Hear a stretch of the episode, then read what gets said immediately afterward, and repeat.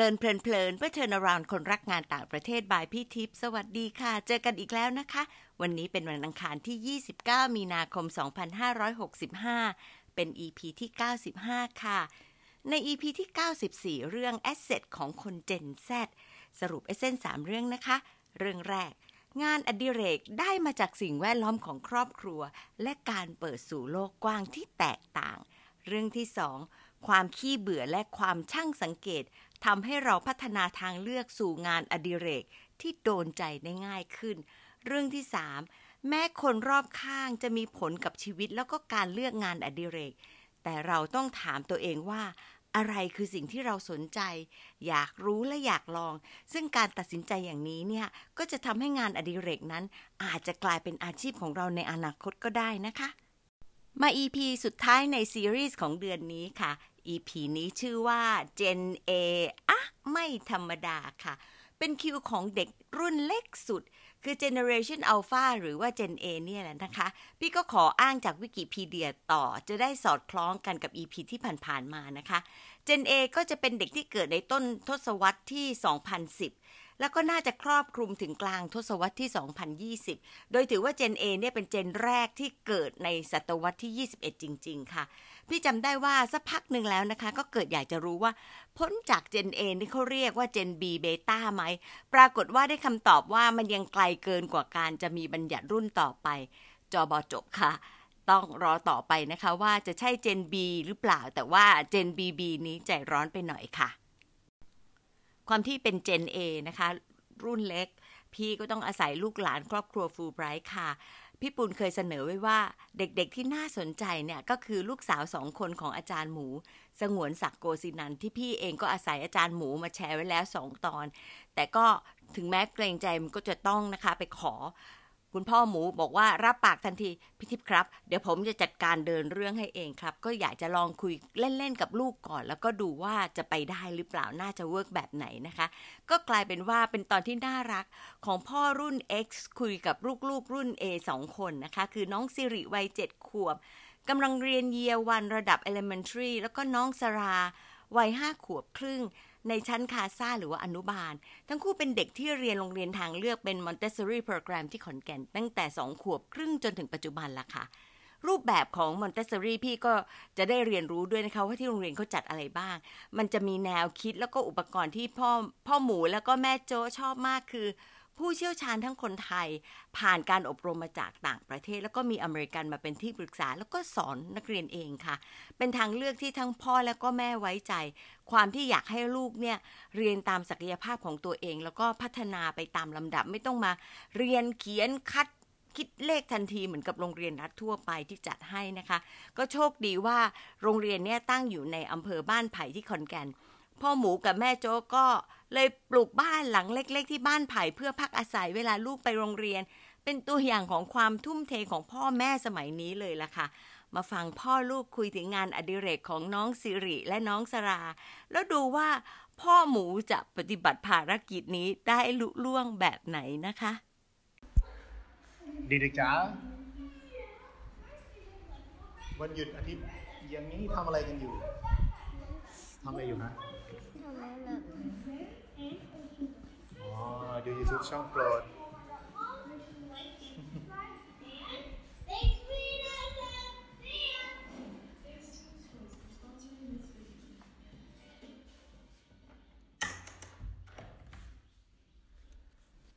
ครับ สวัสดีผู้ฟังเลยเพลินๆนะครับ ในความเป็น Big Daddy ที่มีลูกอยู่ในวัย 6 ขวบ 7 ขวบเนี่ยนะครับ ก็รู้สึกว่า Generation Gap นี้มันค่อนข้างเยอะพอสมควรเมื่อเทียบกับวัยของผมเอง ซึ่งน่าจะเป็น Gen X นะครับ ที่ฮ็อบบี้หรืองานอดิเรกเนี่ย ก็จะเป็นไปตามบริบทในวัยของเราในในช่วงเด็กๆ แต่พอตอนนี้ลูกสาวสองคนซาร่ากับซิรินะครับ ค่อนข้างมีกิจกรรมที่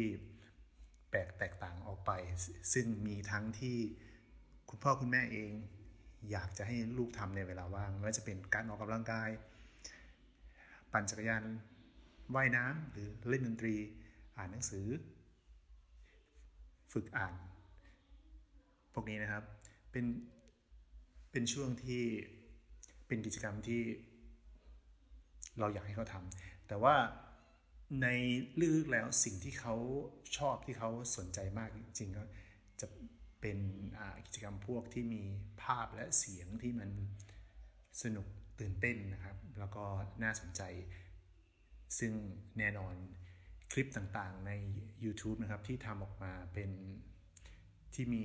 ยูทูบเบอร์ต่างๆทำช่องต่างๆออกมานะครับ มากมายเลย ต่างได้รับความสนใจนะครับ แล้วก็สร้างรายได้ให้กับผู้ทำเจ้าของช่องมากมายนะครับ แน่นอนลูกสาวผมก็เป็นกลุ่มลูกค้ากลุ่มหนึ่ง ในที่เป็นแฟนของช่องต่างๆด้วย ซึ่ง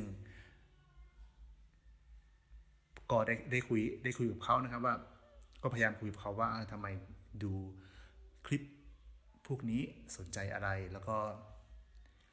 มีประโยชน์อะไรบ้างที่สามารถเอาไปใช้ในการเรียนหรือว่าในการดำเนินชีวิตของเขา เราก็พยายามให้อยู่ในความดูแลนะครับ ในฐานะคุณพ่อคุณแม่ ตรงนี้ เพื่อที่จะให้เขาเนี่ยมีพัฒนาการแล้วก็การเรียนรู้ที่เหมาะสมนะครับ แล้วก็มีกิจกรรมที่เป็นประโยชน์นะครับ ไม่ไม่เป็นลักษณะติดหน้าจอจนเกินไป แต่ว่าก็พยายาม balance ในสิ่งที่เขาเขาชอบให้เขารู้ด้วยนะครับ แต่ทั้งนี้ทั้งนั้นก็ลองมาฟังความคิดดูว่าเขาทำกิจกรรมต่างๆ ที่เป็นงานอดิเรกของวัยนี้แล้วเนี่ยเขาทำอะไรเขาสนุกกับมันยังไง แล้วก็เขาคิดว่าเขาได้อะไรจากตรงนี้นะครับ ลองมาฟังการสัมภาษณ์กันครับ ซึ่งก็จะสื่อสารกันออกมาจากจากความคิดของเขาเองเลยนะครับ ครับเชิญครับทำอะไรบ้างคะ เล่นของเล่นค่ะ เล่นของเล่น ระบายสีค่ะ ระบายสีระบายสีเยี่ยค่ะมมาก แล้วก็เล่นของเล่นระบายสี ฟัง ฟังเพลงใน YouTube ค่ะ ใช่ค่ะ โอ้ ฟังเพลงใน YouTube ภาษาอังกฤษ แล้วก็ดู YouTube ภาษาอังกฤษ แล้วก็มีอะไรต่อเนสลาอ่าออกกำลังกายไงงานโอ้อดิเรกโอเค แล้วแล้วชอบชอบอะไรที่สุดอะชอบที่ทำทุกอย่างโอ้มีวิ่งด้วยมีวิ่งด้วยวิ่งด้ใช่วยโอเค ชอบชอบอะไรมากวิ่งก็เกี่ยวกับชอบอะไรอมากอกเอ้ยออกกำลังกายนะสลาถ้าให้เลือกเองจะทำอะไร ถ้าให้เลือกเองยูทูบเวลภาษาว่างอังกฤษๆ ดู YouTube ภาษาอังกฤษอ่าใช่ โอเคระบายสีด้วยระบายสีด้วย ใช่ระบายสีด้วย โอเค แล้วก็แล้วก็อะไรอีกต่อรู้ไหมคะพ่อ อะไรคะวิ่ง โอออกเคกำลังกาย แล้วก็มีอีกอย่างหนึ่งนะ อะไรคะ ก็เป็นอันเดมนี่แหละ โอเค แต่ว่าหนูคิดไม่ออกว่ามันคืออะไรนะ อ่า แล้วทีนี้อ่าดู YouTube ภาษาอังกฤษ มีมีมีกินขนมด้วยนะ โอ้พ่อตาดู ใช่ มีกินขนครัมบครับด้วยค่ะ ดูดู YouTube ภาษาอังกฤษเนี่ยเด็กๆคิดว่ามัน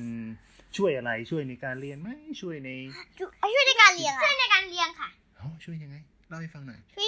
ในการเรียนเราจะได้อังกฤษเราจะได้รู้ภาษาอังกฤษแล้วเราเราทำให้เรียนรู้ด้วยค่ะ ใช่โอ้เรียนรู้อะไรบ้างคะเรียนรู้ภาษาอังกฤษไงแต่แต่ว่าหนูยังจำไม่ได้เลยค่ะแล้วน้องก็จะเก็บข้อความ Queen of me แต่ว่าน้องจะเก็บ ข้อความภาษาอังกฤษไว้ แล้วก็ให้พ่อหรือบอกแม่ว่ามันคืออะไรภาษาไทยค่ะอ๋อค่ะคำที่น้องไม่เข้าใจใช่ไหมคะใช่ค่ะอ๋อพ่อมีจ๋ามีมีเหมือนมีเหมือนกับที่โรงเรียนที่ใช้ที่โรงเรียนไหมน้องรู้ว่า box คือกล่อง ใช่ค่ะอ๋อโอเค box คือกล่องง่ายๆมากง่ายๆมากมากอ๋อแล้วได้จากไหนได้จิเช่นซัมเมกาอ๋อ ค่ะแดดดี้อ๋อได้ดีได้ได้เรียนรู้คำศัพท์ด้วยใช่ไหมคะ ใช่ค่ะ แต่หนูไม่รู้ว่าคำว่าแดดดี้เขียนยังไง เดี๋ยวพ่อถามก่อนเอ่อระบายสีวาดรูปเนี่ยทำไมเด็กๆถึงชอบจังเพราะมันสนุกสนุกมันช่วยฝึกอะไรได้บ้างอะฝึกให้วาดรูปสวยๆ ใช่ไง ค่ะหนูจะให้ ช่วยช่วย ไม่ให้เดินสีช่วยเวลาไปทำงานที่โรงเรียนด้วยไหมไม่หึไม่ได้ได้ฝึกได้ฝึกไหมที่อ๋อหนูได้ฝึก เพราะว่าหนูต้องทำ creative writing อ๋อยังไงคะช่วยช่วยยังไงช่วยหนูจะได้เขียนได้ดีดีกว่าเดิมได้แล้วโอแล้วเคก็ได้ได้วาดยูนิคอร์นเหมือนพี่น้ำมนต์ด้วย ใช่ ครับแล้วคิดเรา creative writing ของพี่ของพี่เนี่ย ต้องใช้การวาดรูปต้องใช้การระบายสีไหมไม่บางถ้าใครอยากระบายก็ระบาย ถ้าใครไม่อยากระบายก็ไม่ต้องอืมหนูไม่ค่อยชอบระบายแล้วเมื่อก่อนหนูชอบระบายมากทำไมเมื่อก่อนอะหนูชอบระบายใน creative writing แต่ไม่แล้วมันไม่สนุกเลยตอนระบายแล้วแล้วตอนนี้ล่ะชอบทำอะไร อือในงานในงาน creative writing อ๋อก็เป็นคำศัพท์ เขียนคำศัพท์โอ้ได้คำศัพท์มาจากไหนมาเขียน คิดเอง คิดเอง เดี๋ยว งานอดิเรกหนูมีอีกหนึ่งอัน อ๋ออะไรคะไปเที่ยวแล้วก็ป่าหรือฟาร์มอ๋อแล้วแล้วงานอดิเรกของน้องมีอีกนะ กินขนมแล้วก็ไปโฮเวิร์ดค่ะ ใช่ค่ะ ใช่ค่ะ เหาะเดี๋ยวสคืลาอคืออะไรอะเหาะสถานที่พวกนี้เป็นเป็นแบบไหน สถานที่ให้สนุก เดี๋ยวสลาอ๋อเดี๋ยวสลาเป็นโฮที่สนุกเวิร์ดคือ เป็นเหมือนพิพิธภัณฑ์ไหมไปคเที่ยรัวบนะเป็ นเหมือนค่ะเหมือนเหมือนเหมือนเหมือนเหมือนค่ะ อะไรนะมแล้วแล้วแล้วก็งานอดิเรกหนึ่งก็คือเอ่อวิ่งกับอะไรรู้ไหมคะอะไรครับสนามเด็กเล่นค่ะอืมหืมแล้วก็อย่าลืมว่ายน้ำนะคะ อืมแล้วมันเป็นประโยชน์ยังไงลูกไม่มีอะไรกิกิจกรรมพวกนั้นเป็นประโยชน์ยังไง กิจกรรมที่ได้ออกกำลังพวกเนี้ยอ๋ออ๋อนั่นหลั ช่วย ให้แข็งแรงค่ะนั่นแล้วแล้วเอะไหมขอบุตรจะได้เรียนรู้ว่าความสูงมันไม่น่ากลัว เพราะอะไรไหมตอนเดินกระจกแก้ว มีใครบางคนนึกว่ามันแตกไปแล้วนะ แล้วเขาก็ไม่กล้าเหยียบแต่ว่า เราก็จะเรียนความรู้ว่ามันเหยียบได้มันไม่แตก แต่ว่าถ้าเอาค้อนมาทุบมันจะแตก เอ้า เดี๋ยวน้องชอบทำไม กินองุ่นมากเลยนะถ้าไม่เหยียบได้แล้ว เพราะมันเป็นแก้วอะแก้วเหยียบไหวเหรอคนตัวโตเหยียบได้ไหมคะ น่าจะไม่ได้นะครับได้ค่ะได้ได้ได้ได้ได้มันเป็นกระจกอย่าอ้วนเกินไปอ๋อกระจกนะหนา ขอบคุณพ่อหมู พี่สิริแล้วก็น้องสรานะคะ EP นี้ประมาณว่าเป็น parental guidance อย่างแรงเหมือนกันนะคะ เพราะว่าจะมาผ่านซูมก็ไม่ได้ หรือจะให้ช่วยอัดคลิปเสียงก็คงไม่ธรรมชาติมาก โชคดีมากเลยที่พ่อหมูบอกว่าก็ให้เด็กๆ เนี่ยเล่ากันเองอย่างอิสระ พ่อก็พยายามที่จะดึงให้ได้ประเด็นตามโจทย์ของป้าทิพย์นี่แหละค่ะ ขอบคุณทั้ง 3 คนเลยนะคะ แล้วก็ที่ขำมากก็คือ พ่อหมูงงเองนิดนึงค่ะ เพราะว่ามีตอนที่สดสุดๆ ไม่มีเตรียม อยู่ดีๆ น้องสราก็นึกขึ้นมา แล้วก็เล่าให้พ่อฟังว่างานอดิเรกอีกอย่างหนึ่งก็คือการไปเที่ยวหอโหวตโอ้โหป้าที่ฟังแล้วก็งงเลยค่ะเลยต้องไปดูว่า เอ๊มันคืออะไรกันแน่ ก็ไป Google ดูเจอว่าอ๋อเป็นหอสูง 101 เมตรก็คือร้อยเอ็ดตามชื่อของจังหวัดนี่แหละค่ะ เทียบเท่าความสูงของตึก 35 ชั้น โอ้โห ดูโดดเด่นจริงๆ แล้วก็เป็นแลนด์มาร์คของจังหวัดด้วย มีพิพิธภัณฑ์แล้วก็ตัวตึกสูงที่ใช้ชั้น เป็นกระจกอยู่ชั้นหนึ่งนะคะ ให้เห็นทิวทัศน์ในตัวเมืองด้วย เป็นอะไรที่น้องสราดูจะตื่นเต้นเป็นพิเศษนะคะ แล้วก็มองทะลุไปยังพื้นล่างได้ ที่น่ารักมากก็คือ ทั้งคู่ก็เลยได้เรียนรู้ว่าทำให้รู้ว่าความสูงจริง ๆ ไม่น่ากลัว แล้วก็การเป็นแก้วเหยียบได้ พอพี่สิริบอกว่าคนตัวโตก็เหยียบได้น้องสราคล้อยตามทันทีค่ะ น่ารักตามวัยแล้วก็ตามประษาสองสาวพี่น้องเลยนะคะว่าไปเจน A คล้ายกับเจนอื่นๆแล้วค่ะ ทุกคนมีฐานมาจากครอบครัว แล้วก็โรงเรียนนะคะ ก็เห็นชัดว่าเวลาพ่อลูกคุยกันเนี่ย พอตอบคำถามของพ่อหมู พ่อหมูก็พยายามที่จะเชื่อมโยงไป ก็ทำให้เด็กๆ ได้ตามคิดว่าเออประโยชน์ของงานอดิเรกคืออะไร เด็กๆ ก็ค่อยเชื่อมมากขึ้น แล้วก็มีความสามารถในการมองไปสู่อนาคตได้มากขึ้นด้วยนะคะ นอกจากจะทำให้ได้ใกล้ชิดกันพ่อลูกรู้จักกันมากขึ้น เด็กๆก็ได้เรียนรู้ว่าวิธีการเชื่อมโยงต่อชีวิตของตัวเองเป็นยังไงบ้างเหมือนกันค่ะ มีสื่อหนึ่งที่พูดถึงบ่อยมากที่สุดในเจนของ A ก็คือ YouTube นะคะ ซึ่งก็กลายเป็นส่วนหนึ่งของชีวิตน้องๆไป ต่างจากรุ่นสูงวัยค่ะ แม้ในเจน BB อย่างพี่เนี่ยได้อาศัย YouTube เพื่อการเรียนรู้แต่ไม่ได้ขนาดนี้นะคะ ก็เลยทำให้เป็นส่วนสำคัญในชีวิตของพ่อแม่ ที่ต้องคอยตามดูแล้วก็กรองเรื่องที่เหมาะ แล้วก็สำหรับครอบครัวนี้ก็คือ ความสมดุลไม่ให้อยู่หน้าจอนานเกินไปด้วยค่ะ เจนเดียวกันจากบ้านอื่นๆ ออกแนวแปลกๆ แบบนี้ไหมครับ มันกลายเป็นคำถามที่ส่งกลับมาให้พี่จากพ่อหมูนะพี่ก็เลยมานั่งคิดเออไหนๆก็ไหนๆน่าจะลองถามอีกบ้านหนึ่งดู เราได้น้องสิริกับน้องสรามาจากภาคอีสาน เลยคิดว่าลองดูว่าเจนเอที่กรุงเทพจะเป็นยังไง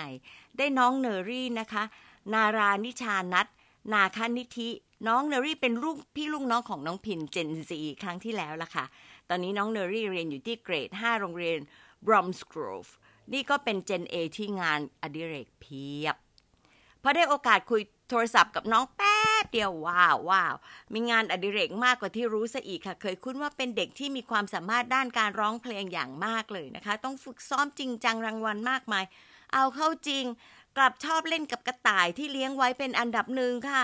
ชอบที่ขนนุ่มแล้วก็พอเล่นด้วยทำให้รีแลกซ์มาก รองลงมาคือการดู YouTube แทบทุกวันนะคะ แล้วก็นอกจากสองอย่างนี้ ยังซ้อมเล่นไวโอลินอาทิตย์ละครั้ง เริ่มทำคุกกี้มา 2-3 เดือนแล้ว แต่เสียงที่แสดงถึงความกระตือมากก็คือการทำสติกเกอร์ขายเพื่อนค่ะ คิดแล้วก็ค้นข้อมูลว่าจะทำยังไง จากที่มีความคิดสร้างสารรค์ความสามารถในการวาดและทำธุรกิจ ก็ทำให้นึกว่าน่าจะไปเป็นศิลปินหรือนักธุรกิจ จริง ๆ เปล่าค่ะ อยากเป็นสัตวแพทย์เฉยเลยละค่ะ น่าสนใจดีไหมคะพอน้องเนอรี่พูดถึง YouTube ใช่ไหมคะ เราก็เลยถามเลยค่ะ รายการอะไรเหรอลูกที่หนูดู ชื่อ SS Sniper Wolf ค่ะ ก็ทำให้คนเจน Baby Boom งงเต็กเลยค่ะ เลยต้องตามส่องดูว่ามันคืออะไร คือใครทำนะคะ ปรากฏว่าคนทำเป็นน้อง British American ชื่ออาเลียมารีเขาเรียกตัวเองว่าเลียนะคะเชเรชเป็น YouTube Star ดังด้าน React วิดีโอแล้วก็เกมมิ่งวิดีโอคนติดตามหลายสิบล้าน เราเข้าไปดูแค่คลิปแรกก็ขำเหมือนกันนะคะ มองดูแล้วพี่ก็เลยว่างานอดิเรกเนี่ยมันจะมีวิวัฒนาการตามวัยแล้วก็ยุคสมัย จากเดิมที่อยู่กับธรรมชาติแล้วก็สิ่งรอบตัวมาก กลายเป็นยุคของเด็ก Gen A ที่หลากหลาย เป็นไปตามความสนใจของเด็ก แล้วก็มักเป็นเทคโนเบสระดับหนึ่ง แต่ต้องได้รับการส่งเสริมจากที่บ้านด้วย แล้วก็รักษาความสมดุลนะคะ ถึงจะเริ่มแล้วก็ไปต่อได้ค่ะ นอกจากนี้ก็ยังชอบเลยที่สั้นๆ อย่างที่เลียรีแอคทาง TikTok แล้วก็ชอบการพากที่เพิ่มให้มีรสชาติให้ขำขัน คือยังไงก็ตามมันต้องมีฟัน F U N จริง ๆ เลย แล้วก็ยิ่งอยู่ในวัยที่มีพลังมีทางเลือกมากขึ้นกว่าเจนอื่น ๆนะคะ เราก็จะได้เห็นวิธีคิด การมีงานอดิเรก แล้วก็ไลฟ์สไตล์ที่เริ่มต่างจากพวกเรามากขึ้น น่าติดตามจริง ๆ เลยค่ะเราก็พอจะรู้แล้วนะคะว่าตัวแทนของแต่ละเจนตั้งแต่ traditional baby boom มาถึง X Y Z แล้วก็ A มีพัฒนาการด้านงานอดิเรกยังไง พี่ก็อยากจะใช้ EP สุดท้ายของซีรีส์นี้ สรุปแล้วก็เชื่อมโยงกับงานวิเทศนิดนึงนะคะ โดยรวมท่านนักวิเทศเนี่ย กลับไปมองว่าตัวเองมีงานอดิเรกอะไรแล้วมาจากไหน มีการปรับเปลี่ยนตามเวลายังไง รวมทั้งมองว่าเราเคยเอามาเชื่อมกับงานในหน้าที่ เวลาเราไปพบปะผู้คนยังไงไหมนะคะนอกจากจะรู้จักตัวเองแล้ว เราก็จะโยงให้สื่อสารกับคนในทีม แล้วก็ต่างชาติได้อย่างดีขึ้นด้วยค่ะ ตัวอย่างเช่น เราเห็นว่างานอดิเรกจากครอบครัวอย่างที่แทบทุกคนพูดถึง